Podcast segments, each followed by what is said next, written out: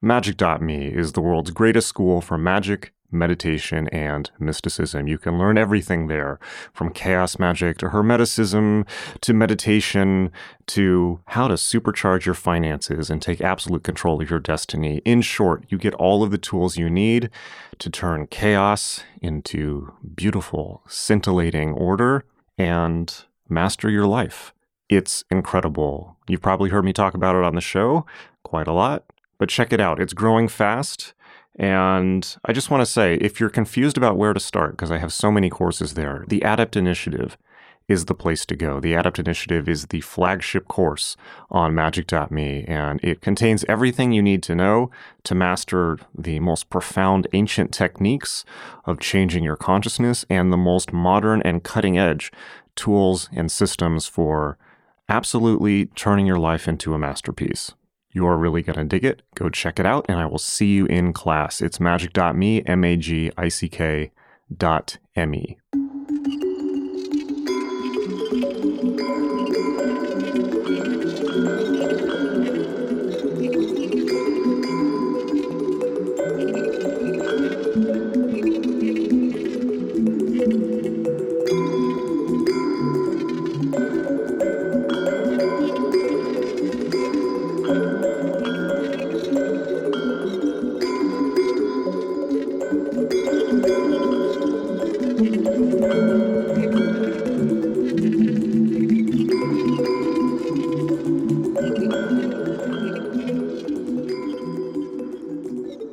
Hey, Jason, good to talk to you again. What's up, man? Nothing. How are you?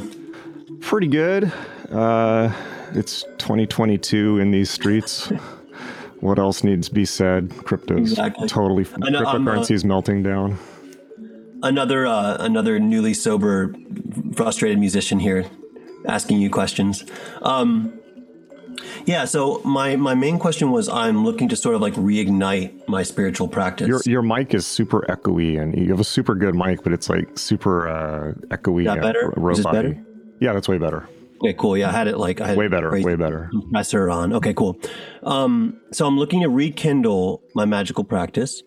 I took the advice you gave to another student and threw a lot of my practice into what I discovered or always knew my true will to be. So I sort of, not that I stopped meditating, but I threw a lot of things into just practicing music, to be blunt about it. So now I'm trying to sort of rekindle my place wherever I am, magically speaking. And so I guess pretty simply, going through the two courses, working through a lot of the elementals, understanding elemental rituals, I'm trying to get a better grasp on planetary energies and working with them. And I understand, like a student asked, I believe in the last office hours, about how the chakras map to the tree, if they do at all, if those two systems were even meant to work together. So, and I've gone through the Regardi book, and there's a good bit about the hexagram rituals and planetary stuff, but I'm still just looking for some guidance in terms of how to construct those rituals. And maybe you might have a recommendation for a place to start. Which rituals? Hexagrams and working with the planets. Okay, cool. So let's take it down to basics first real quick, which is always the best thing to do. So here's the thing. Okay, so there's lots of different systems, and they overlap in some places and contradict in some places. So for instance, the two big ones that people tend to get focused on are the Tree of Life, or Kabbalah, and the Hindu system, the chakras. People sometimes add the I Ching. They sometimes add the I Ching hexagrams. They sometimes add Tibetan things. Tibetans have their own version of elemental energies and chakras. They have 4 chakras, right? So, but they have Buddha families related to each element, which is very interesting. And there's lots of others, but the main ones tend to be Kabbalah and Hinduism, right? Or the yogic system. And everyone pretty much tends to go through those, at least in the Western tradition. In the Eastern traditions, they don't touch Kabbalah, but so here's the cool thing. So you mentioned, the confusion between the Tree of Life and the chakras. If you strip out the elemental and planetary energies out of those systems and take them on their own, they're pretty much the same across all systems, right? That's the cool thing. So if you take the elements on their own and just focus on what are the four elements or the five elements, you're not really going to get any inconsistencies across these systems. In fact, then the systems like deeply inform each other. Particularly, you can learn a ton about the elemental energies from Buddhism, for instance, a ton. And then the planetary energies are pretty much the same. Once you stick them into a framework, I suppose it's like a app development framework or something like that. You're working with the same basic languages, but they're arranged in different ways. Once you push them into a framework, for instance, the chakras or the Tree of Life or Enochian, right, where these things are combined, because that's what the Kabbalah, what it really is combinations and positioning of combinations of elemental and planetary energies in relation to each other. So just forget that for now. If you take just the four elements and the seven planetary energies on their own. And this is pretty much what I do in the ADAPT Initiative. You'll notice there's not really any Kabbalah in there, right? I don't worry about putting any big conceptual frameworks or overheads on stuff. I just have people work with the elemental energies. And we work with the planetary energies in Alchemy of Chaos, and we'll continue to do that in future courses. But so that's where to start. You just work with the elemental energies and then work with the planetary energies until you understand them. Now, when I say work with, there's a question of like, well, how do I do that? Okay, yes, you can work with the pentagram and the hexagram rituals, or you can, let's say, work with astrology or other frameworks and things like this. But what I would recommend, and that's just me, is don't. What I would recommend is just focus on them one at a time. Even just conceptually, just think about them for long periods of time. And one of my favorite ways, and I think that actually Crowley says this as well, one of the best ways to learn these things rather than any type of big freaking Doctor Strange nonsense is think about what things in your life relate to each one. So you just go through. So for instance, and you can take it slowly, go through a day. You can do one at a time, right? Like let's say start with the earth element. Okay, like go throughout your day and say what relates to the earth element. You know, obviously your physical sensation, but what types of thoughts, what types of feelings, what types of moods that descend on you relate to the earth element? What things did other people do relate to the earth element? What pursuits, like for instance, finance, things like this, what relates to the earth element? And then progress to the other elements, and then do that with the planetary elements. And then eventually you just get to a state where go through a day, and whenever a phenomenon presents itself to you, whether it's internal or external, like again, a mood, right? Moods are very good to track. What does it relate to? Okay, so for instance, I could be feeling really sluggish and lazy, and I don't want to get out of bed. What is that? What element or planet would that be? That sounds like Earth element. Yeah, and. I'm not sure about planet actually, just because it's that again. That's one of those things that I haven't really developed a good knowledge of. Oh yeah, I would say make it one or the other. Don't make it a combination, right? So Earth, right? That's what I was thinking as well. Okay, so suddenly I feel, or let's say suddenly you feel unbelievably energetic, and you suddenly you're fired up, and you just want to work really hard on an idea, or go out and do sports or something like that. Mm-hmm. What would that be? Fire. Exactly. Okay. So, let's say you get really depressed for like a day, and it's just this total depression and sense of futility descends on you. What would that be? That feels like either earth or water. I would think my potentially water, because water is super emotionality and earth is fixedness, but I would say Saturn, right? Saturn is the depression, the planet of depression and constriction and things like a Saturnine mood, right? So let's get into planets now, right? Or like suddenly, somebody trolls you on Instagram, and you're like, motherfucker, I'm gonna get that bastard back. What would that be? Mars. There you go, right? So there we go, right? So it don't make it complicated. So yeah. so in a sense, you already know what these energies are, right? You're just overcomplicating it. So, this is one of the things about magic. Magic for me unlocked in my early 20s when I understood something very simple, because I went through like I would say, three stages with my going into magic. The first one was just reading all this stuff and being like, oh my God, what is all this? This is, whoa, like, whoa, dude. like there must be these people who can actually like do spells and things like this is so crazy, right? And I thought it was like this super complicated, like overwrought thing, and just like, oh my God, these people with robes, and we were like, they must be like the Illuminati and like living in castles and, you know, like manipulating things from behind the scenes, and like this is, oh man, I want to be able to do that. That would be freaking awesome, you know. Okay. But the thing was, like, I got hung up on the lane. This is where many people still are, I think, like well into their occult career. They make it, and particularly people who get down the rabbit hole with conspiracy theories, you know, it's just like, come on. But, here's the conspiracy theory. Everyone's in it for themselves. There you go. Figure it out. People are people, and they do people stuff, some of which is covert, you know. It's like, but it's not a big conspiracy. It's just people trying to scramble for resources.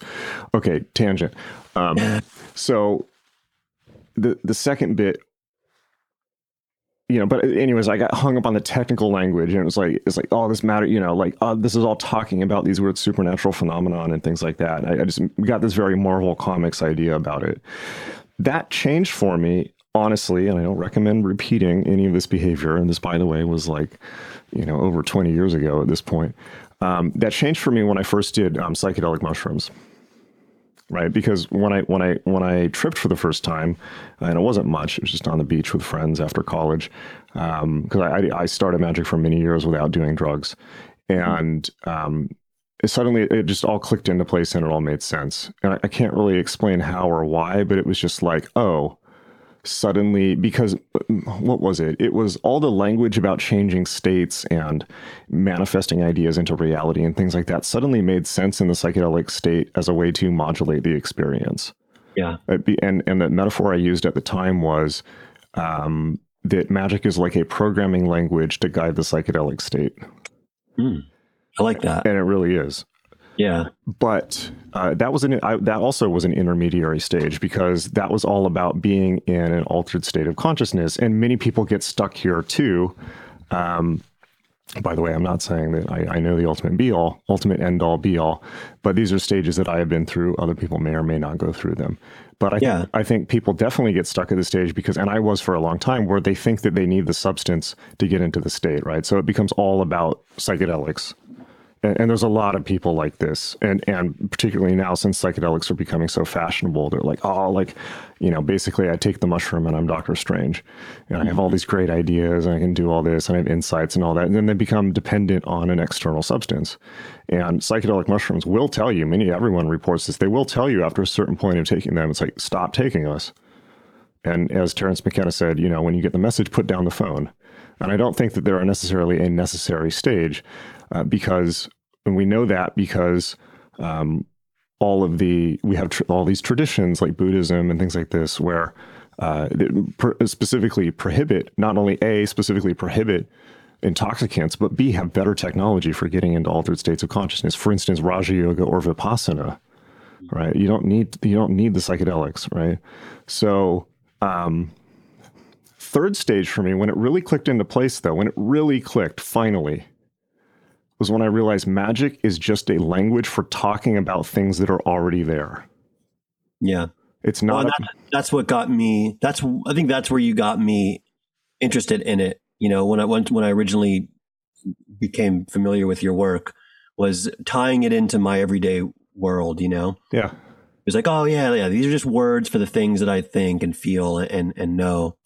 So that's been really helpful. And I feel like for me, like I'm very much on the second side of that. Like I got really excited and really into magic for like a good 2 years, and it was thanks to you, you know, and like it connected me one-to-one with music, you know, which has always been my thing, but it was like, get sober, try getting sober and doing music, see like hit the gas on that. And I did. And so now, I feel like I'm whittling down, and I'm finding more things to work on. And anyway, that's kind of what I want to chime in and get your opinion on, is like, what's the next cool thing I could do? But But I'm also like, I've also become really reliant on the ritual because, you know, I have habitual addiction personality things where it's like, you know, maybe I really need the hexagram ritual to work with these energies. What I'm kind of hearing you say is like, no, just work with the energies. Like, as an initial stage, right? So again, if we start from this theoretical basis of magic is a language for things that are already there, rather than some other world that you go to, right? Even astral travel, right? Arguably the most abstracted and otherworldly part of magic is honestly, in my opinion, just another way of talking about your imagination, which in my opinion is part of the material day-to-day world anyways. We just cut it off in our culture for various reasons: industrialization, capitalism, labor, all this stuff, right? And we have for the last few hundred years.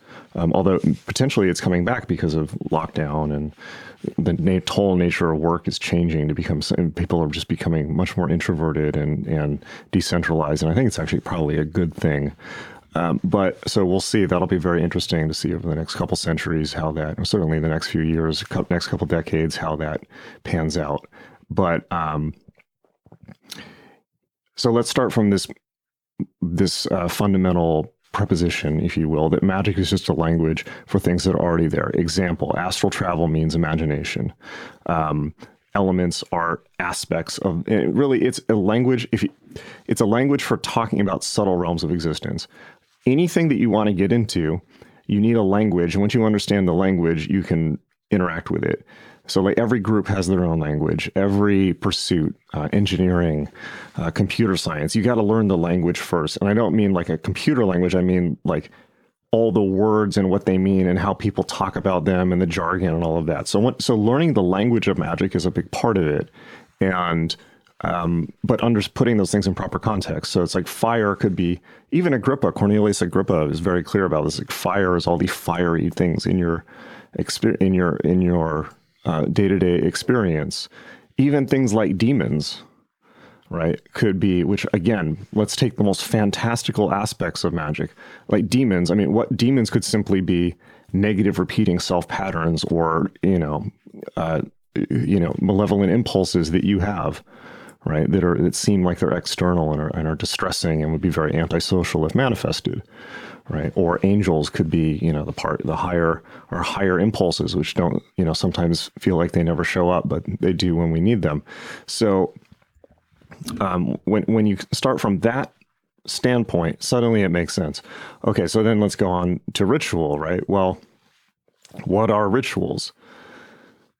Well, there are a lot of things, but if you begin by understanding what the things you're actually working with are, now it makes sense. So, for instance, let's take the most basic one, lesser banishing ritual of the pentagram.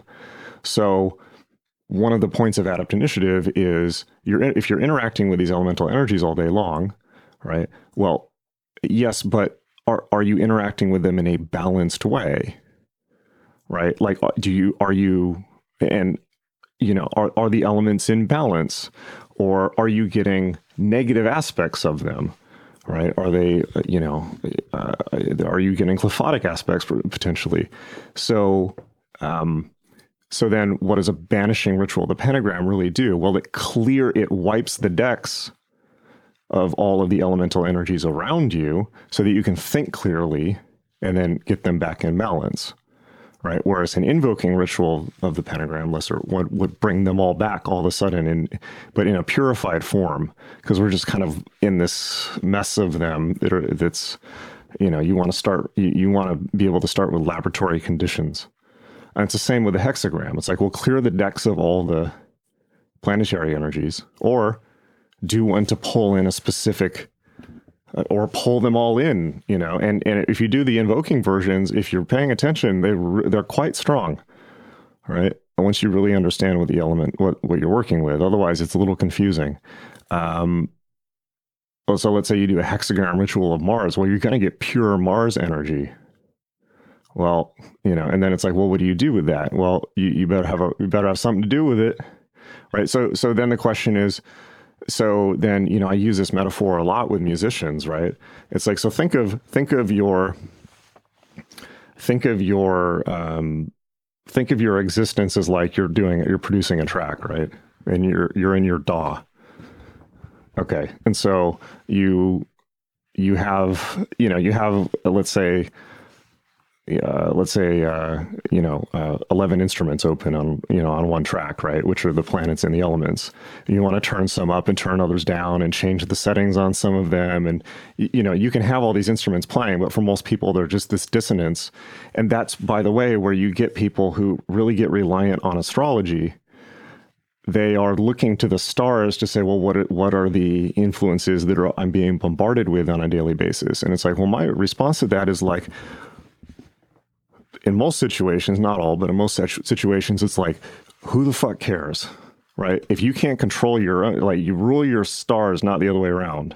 If you're ceding control to the outside, it's like, well, if you have a basic stack of even just Golden Dawn rituals, it's like, or especially Golden Dawn rituals, it's like, well, sort it out for yourself, take control of it. And a lot of spiritual teachers, including Gurdjieff had this phrase that most people are food for the moon. I think this is an interesting way of talking about it. It's like, well, they're completely captivated and controlled by external forces. If you're a magician is very different role from an astrologer or a psychic or any of this other stuff, right? Magician is will. Magic is about will, period. Right? It's like, what do you will? And this is, or what do you create from the palette of available energies? How do you act as an artist to create what you want rather than what is being projected on you by society, parents, friends, astrology, economics, the state of the world, whatever, the news, whatever. It's like, you should be able to clear all that stuff out and then create things how you want them to be. So this is perhaps a more effective way of thinking about it. Yeah. Yeah. I was just going to say it's very empowering. And that's a great analogy with the music thing. It's like, who wants to hear the Mars solo album? It's like balance in all things is really what one should strive for. So 100%, this is the Tao, right? I mean, it's like balance is the key to all of this. And so many, and you'll see if you look around in the occult world or whatever, so many people get hung up on one, it's like Venus or Saturn or whatever, like they just obsess over one god archetype or goddess archetype. And they just like the goddess or something, they just get obsessed with it. And it's like, well, okay, that's one thing out of, so many potentials. And the Tree of Life is a great framework for balancing everything out. Because you need everything to make a well-rounded, grounded human soul, right? Which is what we want. So, I just want to underline that point one more time. That this is a really critical point for people to understand. Magician is a very different role than all these other things in the New Age swamp, right? So we've got all this stuff that's floating around: astrologers, psychics. What else? I mean, channelers, mediums, whatever, all this stuff, crystal gazers, all this stuff, right? So all of that stuff is receptive. Let's just take psychics, okay, as an example. Psychics are receptive. They are receiving impressions from outside, and their lives are usually shit for that reason, because they're constantly at the mercy of external stimuli at a subtle level. So all of these people are working with the same playing field. But magicians are projective.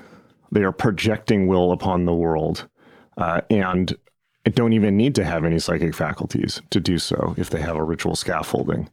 And that's the key. That is very different. And people are very unclear about this. This is a message I would like people to be clear about. I'm not saying there's anything wrong with being on the receptive side of things. It's just a different job.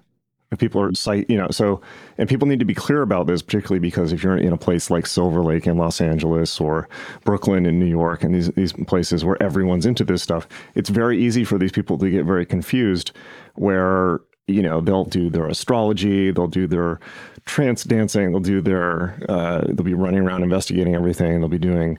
And they have this idea that, because I know astrology and I have this necklace that does some type of astrological function, or I have, I went to a psychic and got a psychic reading. It's like, well, that means I'm in the world of magic. It's like, well, or I'm a magician. It's like, well, you're in the vast mire of Yasod. Yes, you're marooned in Yasod, but you're interacting with the astral or the subtle realms, but you have no control over it. And so you're receptive. A magician projects will out into the world. So even within the occult world, there's very few people who truly understand that or make the distinction. Like, I don't give a shit about psychic anything. I don't care about astrological anything. I really don't. I just project my will into the world. And because I'm like that, all I do is obsess over technical proficiency, because magicians are like that. We're like IT guys. You know, we're always obsessed with, or music is another great example, right? Obsessing, or art. It's like obsessing over all the technology with music and things like this. Understanding how to create and projecting at will is not just like saying how things need to be. It could be putting art into the world. But I'm sure you're the same as me, where like you love obsessing over the, I can tell just by your mic, you know, and having talked to you before, it's like you love obsessing over the technology and the gear and the plugins and all of that. That's what magic is like. You know, it's honing a skill for putting out your will into the world. And the point of the true will is to understand, well, what is the message that you're really trying to get across? What are you trying to manifest from yourself out into the world? Period. Not picking up all this, and to do that, banishing rituals are quite helpful because it walls you off from all this crap. Most people are food for the moon. They're mired in, you know, just throwing around psychic garbage at each other, whether they're in the occult world or not, but particularly if they're in the occult world, so to speak. So I just need to make this distinction clear. I'm not saying that the path of magic is easy. It's a lifelong pursuit and it's punishing, but I just want to make the distinction clear. I'm not saying one is better than the other, but you ain't a magician if you just go to a few psychics and do some astrology readings and you're interested in this stuff. You know, it's a technical skill. One of the things I found too is like to go from a very like subdued, supportive personality to sort of somebody who's more of a leader, which I like to say that I could have done some of that over the past few years, is it doesn't necessarily make things easier for you. Like it's actually more responsibility. It's great and it's what you want. It's what I want. But it's not necessarily easier. So, but it's rewarding. So there we are. Here we are. Yeah. Yeah. It's definitely not easy. But nothing is. Yeah. Nothing cool. Is. Yeah. I saw a good, I'm just adding more because you're I think the last person, unless anyone else has a question. I saw a very good quote on Twitter today by Venkatesh Rao, who's a interesting individual. That I just wanted to add to this, just to what you said about leadership. Venkatesh Rao is writes, I think, an environmental writer. Interesting. Anyways, so he said, if you don't switch to hard mode by 35, life switches to impossible mode for you by 45. Whoa, that's tough. Very true. Well, it's tough, but it ain't as tough as life, right? So it's like, and then he adds to this, middle-class privilege plus mediocre intelligence plus decent strategic thinking equals incentives are heavily loaded in favor of getting addicted to playing in easy mode by like 19. Yeah. Yeah, I think this is something that is good for all of us to hear. It's like, if you don't switch to hard mode by 35, life switches to impossible mode for you by 45. And this is, I think, one of the great ethical lessons of magic and yoga, particularly things like asana. It's just like forcing yourself to do nigh on impossible and painful things until you can do them, right? Asana, unbelievably, just sitting still in one place. That's a life lesson because most people drift their whole life from one thing to the next. You know, just hold still for an hour, way harder than it sounds, right? But then you realize how you've been not doing that in every aspect of your life, perhaps. So anyways. Yeah, 35 was I think that was actually the year that life forced me to either, you know, find something to help you change or accept that you're doing a lot of damage to yourself by staying where you're at. So I appreciate you, sir.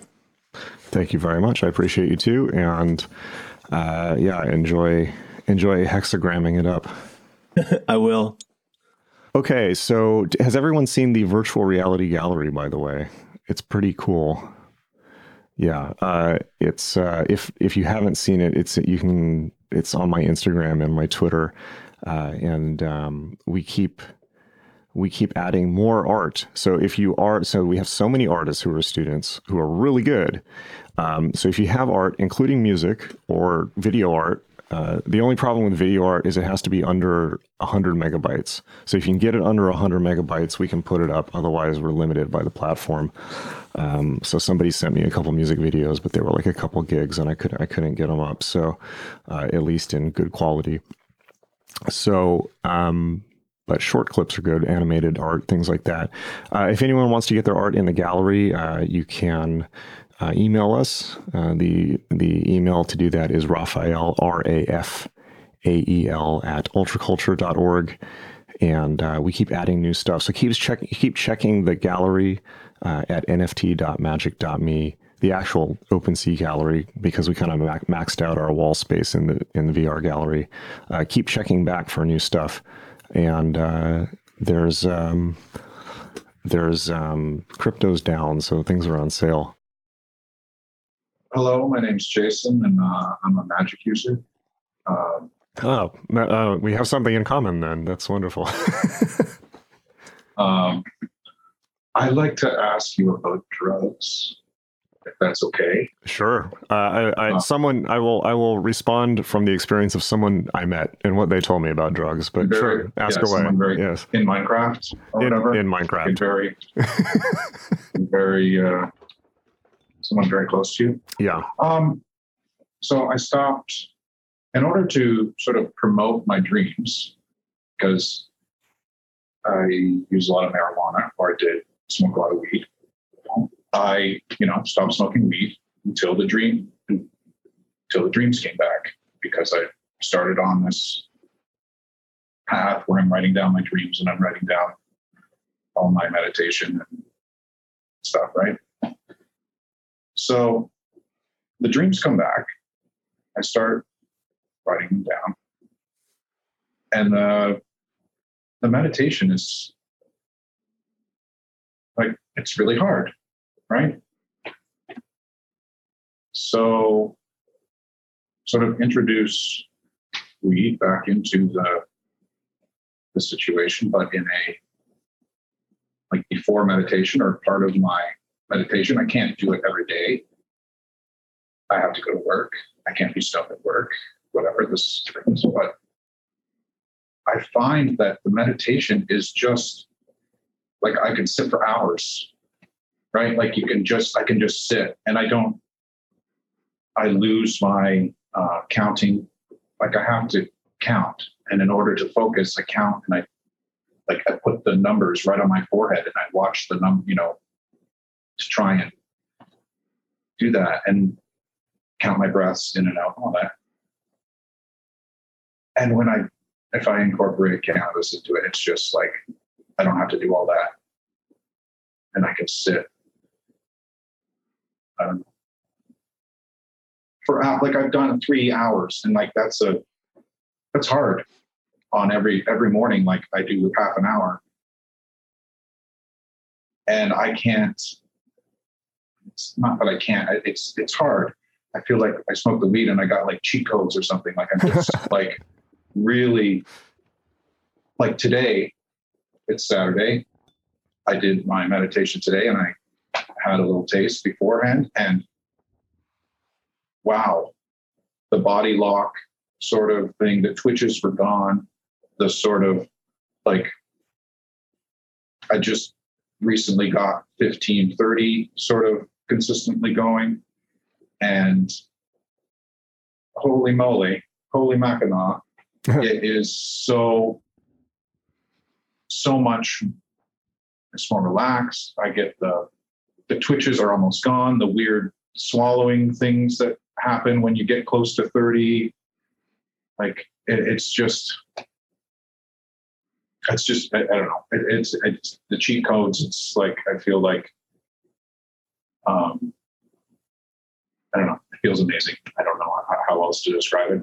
I guess my question is, is that okay? Is it cool if yes. I do that? Like, it's just, I just want to have, like, am I doing it right? Am I doing something bad or stupid or whatever, right? Like, is this, because I can't, like, and the days that I write down after those, the sort of the weeks, like I fill up pages of the results, right? In my log, my journal. And usually with the half hour daily, like Monday to Friday before work kind of thing, it is hard. And I have to, sometimes I've even experimented with using like those, the YouTube soundscapes or whatever. Yeah. So like I'm attracting money or whatever, you know, like love and money and prosperity or like self-healing or all those things. I just use them sort of as an audio focus device or whatever. Yeah, I think in the words of Trump, it's, you know, very, very cool. I think, so let me give you some context on this, right? Like this is, yeah, okay. So first of all, let me preface, I don't smoke weed, right? The reason I don't smoke weed is because it makes me depressed and paranoid, like a lot. So it just doesn't agree with me. I'm like that already. So that's without weed. Right. So. Well, me too. Right. So, yeah. So I try not to encourage it. But the, let's think about this, right? It's like, where did yoga and meditation come from? Like India, right? It's like, well, yes. Who are the people doing meditation over there by and large? If you go over there, like the sadhus are like dudes who sit around smoking weed and meditating all day long. Like weed, it's amazing. Like when I was in India, like they just let marijuana grow freely as a weed, which is what it is, right? So there's just like fields of it everywhere. It's ridiculous, right? And it's really good. You know, like if you have the hash over there, it's someone I met may have. It's like acid. It's insane. So the Hindu Kush, or Afghan Kush. Afghan Kush is one of my friend's favorite strains. It's intense. So the you know, like if you look at depictions of Shiva, right? And you know, you see him, he's got a, usually there's a chillum, or there can be if it's accurate, which is essentially a clay pipe, right? It's like, you know, Shiva sits on a mountain just getting stoned with his wife and kids all day long. And meditation and yoga are, you know, essentially the techniques for they certainly for many people go well with that. Let me just put it that way. But you know, when I was over there, it's like, yeah, I mean, they also drink bong lassis, which is like a yogurt drink that has hash in it, which is ridiculously potent. And you got to be careful because if you drink it, you'll pass out for like 2 days and wake up completely robbed. Is a common technique over there. They'll get like, oh yeah, you know, the white guy wants to get high with us. Like, okay. And then you just rob you. Right. You know, cause it's just, you know, even if you're used to drugs, it's like, yeah, get ready for that. Like they'll fuck you up as the drug dealer in With Neil and I says, you know, when I spike you, you'll know you've been spoken to. So that's a great film. Oh, I love it. So one of the best. So, yeah, it's not only okay, it's like kind of historically standard. And even by the way, what strain are you using? Are you using sativa or indica? You know what? I prefer an indica, but there's what I'm using now is just what my boss's wife grew in her backyard last summer, right? Like I don't even know what it is. I don't know what it's called. There's so much hybrid sort of stuff where I'm at right now. So I don't really know, but I know that the difference in what it does to me, and you can almost feel the two different stages. If you have a hybrid, like you can feel the sativa is like sort of right up front, and then the indica is sort of on the downward slope, I would say. But the reason the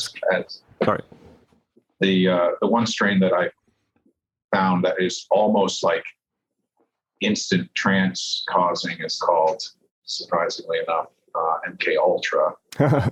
And it is so intense, it'll just knock you into a trance state is what it feels like to me. Wow. Okay. Like, I don't use too much of that anymore.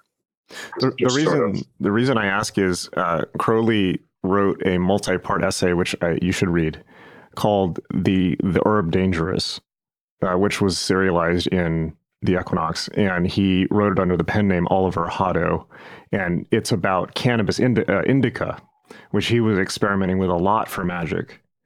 And it's really interesting to go back to Crowley because he was so far ahead on so much of this stuff. I mean, this was in like 1910, 1908, something like that. This is like 1905. It was earlier that he was writing about this, The Herb Dangerous, depending on if you're English or American, how you pronounce it. And it's fascinating because it's not only this very scientific and precise guide to states experienced and not only while combining magic and cannabis indica, but also it's a great introduction to the Buddhist trance states. He talks about the Buddhist jhanas, and it's a great introduction. So it's a great introduction to understanding levels of trance, basically from the Buddhist perspective. It's great. Highly recommend it.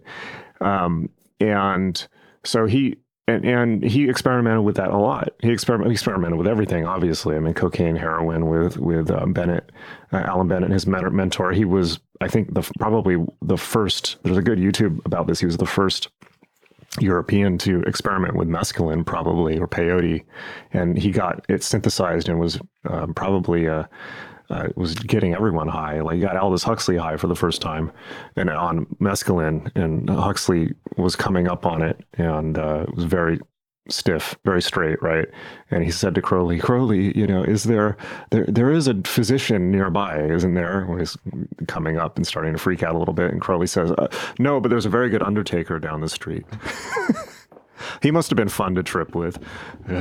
Yes. Yeah. So, he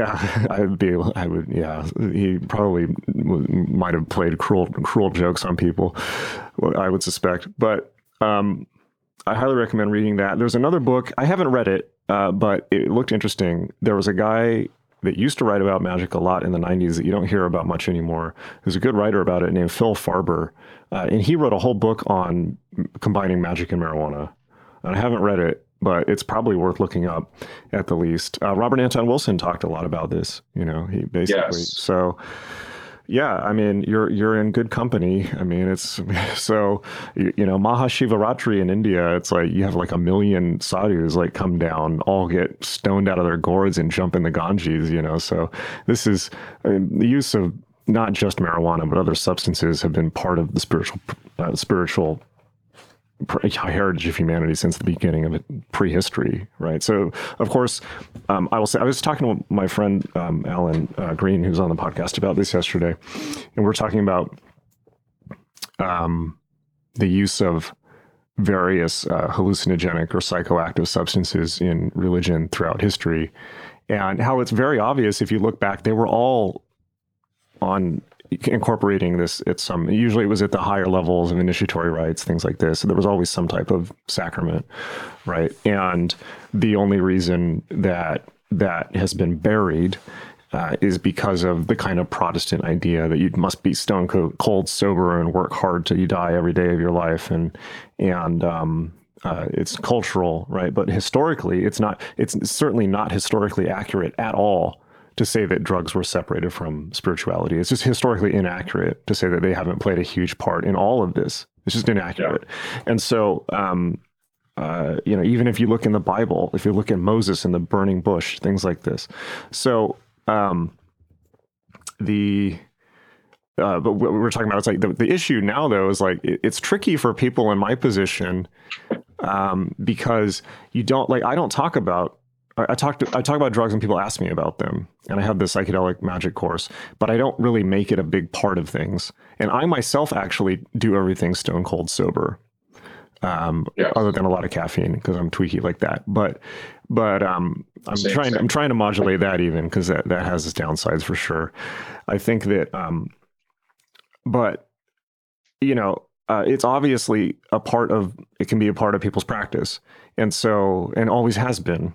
And so, but you can imagine for people like in my position, or people who are publicly talking about this, you don't really want to say that, because it just makes it too easy to dismiss, because then people can come along and say, oh, well, like, oh, you're just on drugs. Yeah. You're not doing anything real. This is just your brain on drugs. Exactly. You're just high. So then it's just like, it's just case closed.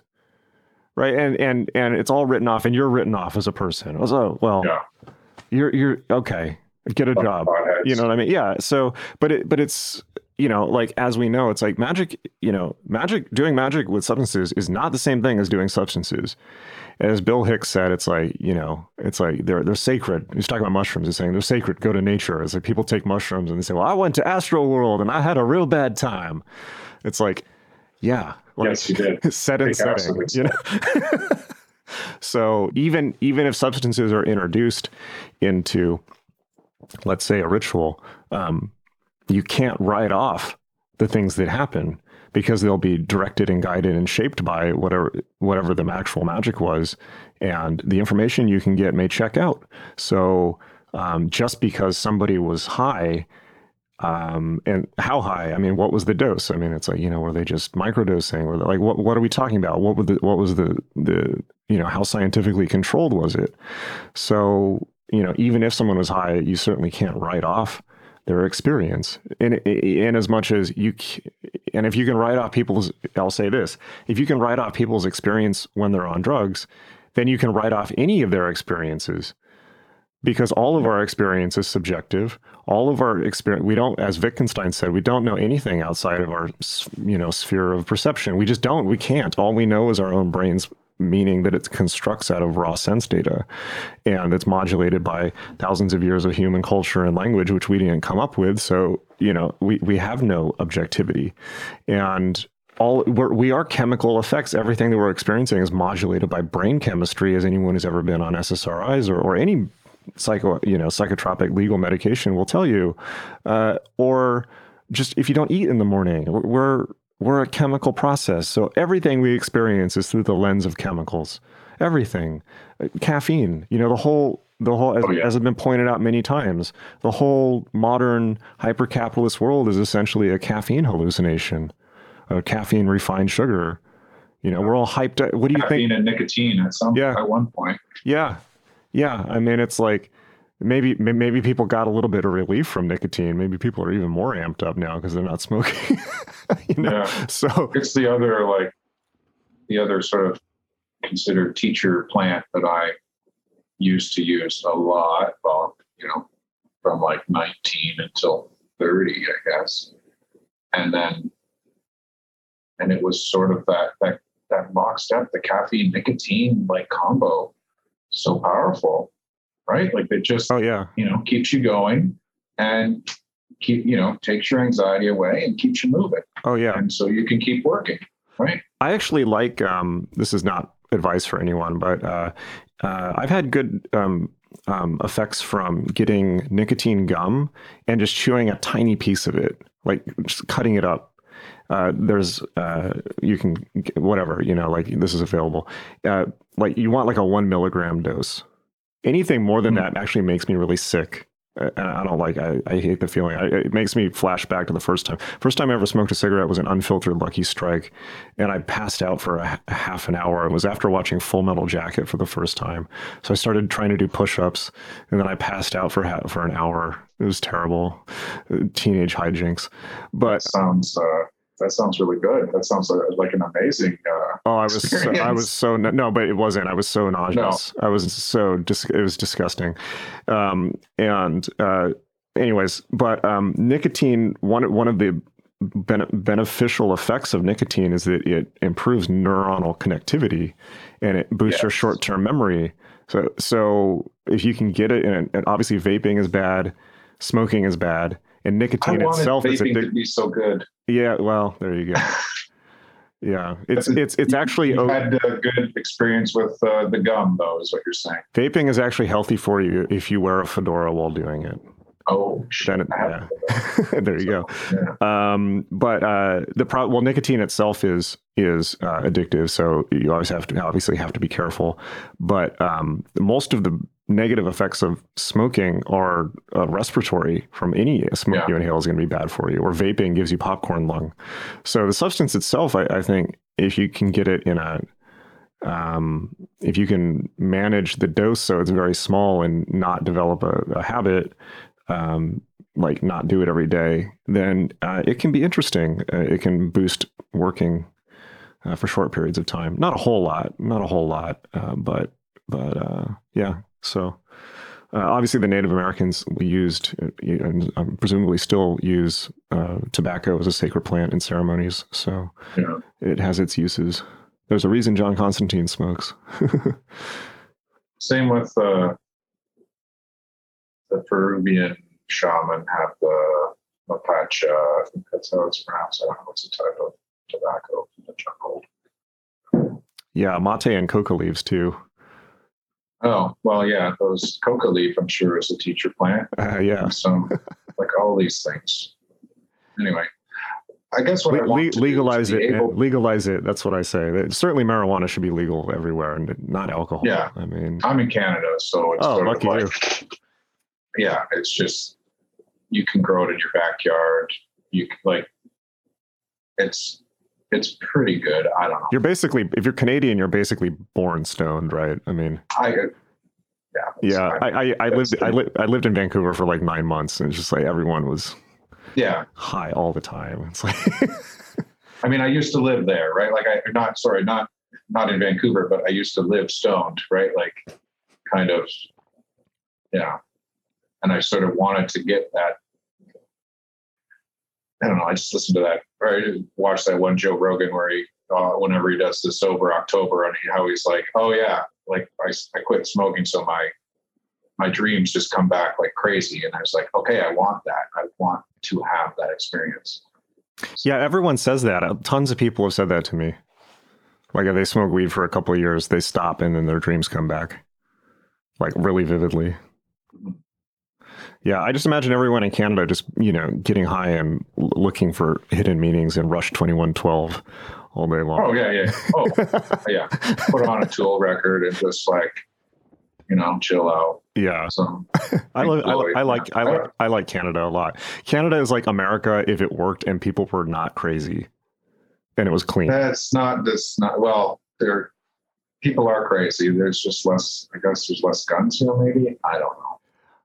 Like Vancouver, it's like, people aren't really like, my experience of Canadians is they're laid back. They're not like, yes, they're not crazy up in other people's businesses, and they're just kind of living, enjoying life. It's still a bit crazy. Anyway, what I want to do is be able to have my weekend cheat sessions in the circle sort of help me in my Monday to Friday half-hour struggle in the circle, right? I want to be able to sort of get that feeling in that hard weekday half hour. So, yeah, why not? I mean, if you can be a functional stoner and it works for you, I mean, I can't, but if it works for you, do it, I don't know. I don't like to be stoned at work, because then there's always that thing hanging over you, right? Like if you fuck up at work, I mean, in my particular job, someone could get hurt or I can get hurt or okay. I get hurt all the time. Just doing my job. So okay. Like, if you have that sort of that hanging over you, it's just like, yeah. But weekends, I mean, that seems very maintainable. Yeah. Yeah. I mean, maybe you could, if you're going to do that, I mean, if you're going to do, cause it's hard to do if you work a full-time job, particularly it's hard to do. I mean, even a half hour a day of meditation is tricky, but, do like a 3-hour ritual on the weekend, it's like, make it a thing. Yeah, go crazy. I started that today. I tried it out today. It wasn't 3 hours, but it was a great session. And that first half hour just like zipped by, right? Like I had that body lock. I had that, like there was very little twitching. I should try it with music, or I should try it with one of those soundscape things. But it's very good. Good. Well, you're in good company. Okay. Well, I mean, I figured that. I just wanted to hear your take on it, or your experience with it. You wanted to hear me say, no, very bad, and wrap your... No. Perish the thought. I never think that. Sometimes I feel that I'm the only sober magician. I certainly haven't always been, it's pretty standard. The whole idea that, you know, you have those experiences in you, you get the message, you hang up the phone kind of thing, right? Like, well, that's psychedelics. I mean, that's a different... I'm just saying you can get thing. That with all sort of things. Like, you don't need to be stoned all the time. Yeah. The only thing I will caution is, and this is, I think, pretty well understood, at least intellectually, because sometimes it's easier said than done. But the only thing you don't want to do is be dependent on it. And I don't mean addiction. I mean that would be bad too. But yeah. A couple things. A is, if you have to get stoned to do magic, or it's like if you don't have the substance, then you can't do it, then you need to look at that, because you can't use it. You got to be able to do stuff without it. I mean, if it makes it easier, yes. I mean, it's always, if it works for you, it will always make it easier, but you can't rely on it. The other one is, if it, like you were saying with your job, if it gets in the way of, let's say, your true will, if it gets in the way of you being you, well, that's a problem, right? If it allows you to be you and doesn't destroy your mind or body in the process, and you can manage it as a responsible adult, you know, that's human beings, right? It's like, I'm not talking illegally, you know, like where you are in the world is totally dependent on the local authority monsters, but the local undeserved authorities. But this is the history of humanity. I mean, it's like, it's something that Jen used to point out to me. I've mentioned this many times. It's like all animals in nature seek to get high, and the more evolved they are, the more they try to get fucked up. You know, it's like, you must like Trailer Park Boys, right? Yeah. I watched a little bit of that. Letter Kenny is another one that's really is quite good. I don't know. I'm old. I'm Kids in the Hall fan. Oh yeah, well, me too. Yeah, Kids in the Hall was great. My favorite Kids in the Hall was Manservant Hecubus. Oh yeah. Of course, yes. Yes, Hecubus. What's that guy's name? Simon. Oh man! Yeah, catch me. You're gonna catch me not knowing. Well, I don't. I've forgotten either. Simon. Yeah, but sometimes I would get high, and I was like, "Oh my god, I've become that guy," and I would feel so awkward. Oh yes, yeah. The pit of ultimate evil, right? The pit of ultimate evil. He's at like an open mic night doing that, right? Yeah. That's the whole setup. Yeah. So. And I think are you confusing it with goth talk? I don't remember. No, I'm not. Also good. Simon Milligan? Is it Simon Milligan? Yeah. The Pit of Ultimate Darkness. Yeah. Manservant Hecubus. Yeah. Yes. Yeah. Yeah. Satanic Panic. Anyways, that's my answer. So have at it. Okay. Yeah. I will continue to have at it. Yeah. Thank you very much. You're welcome.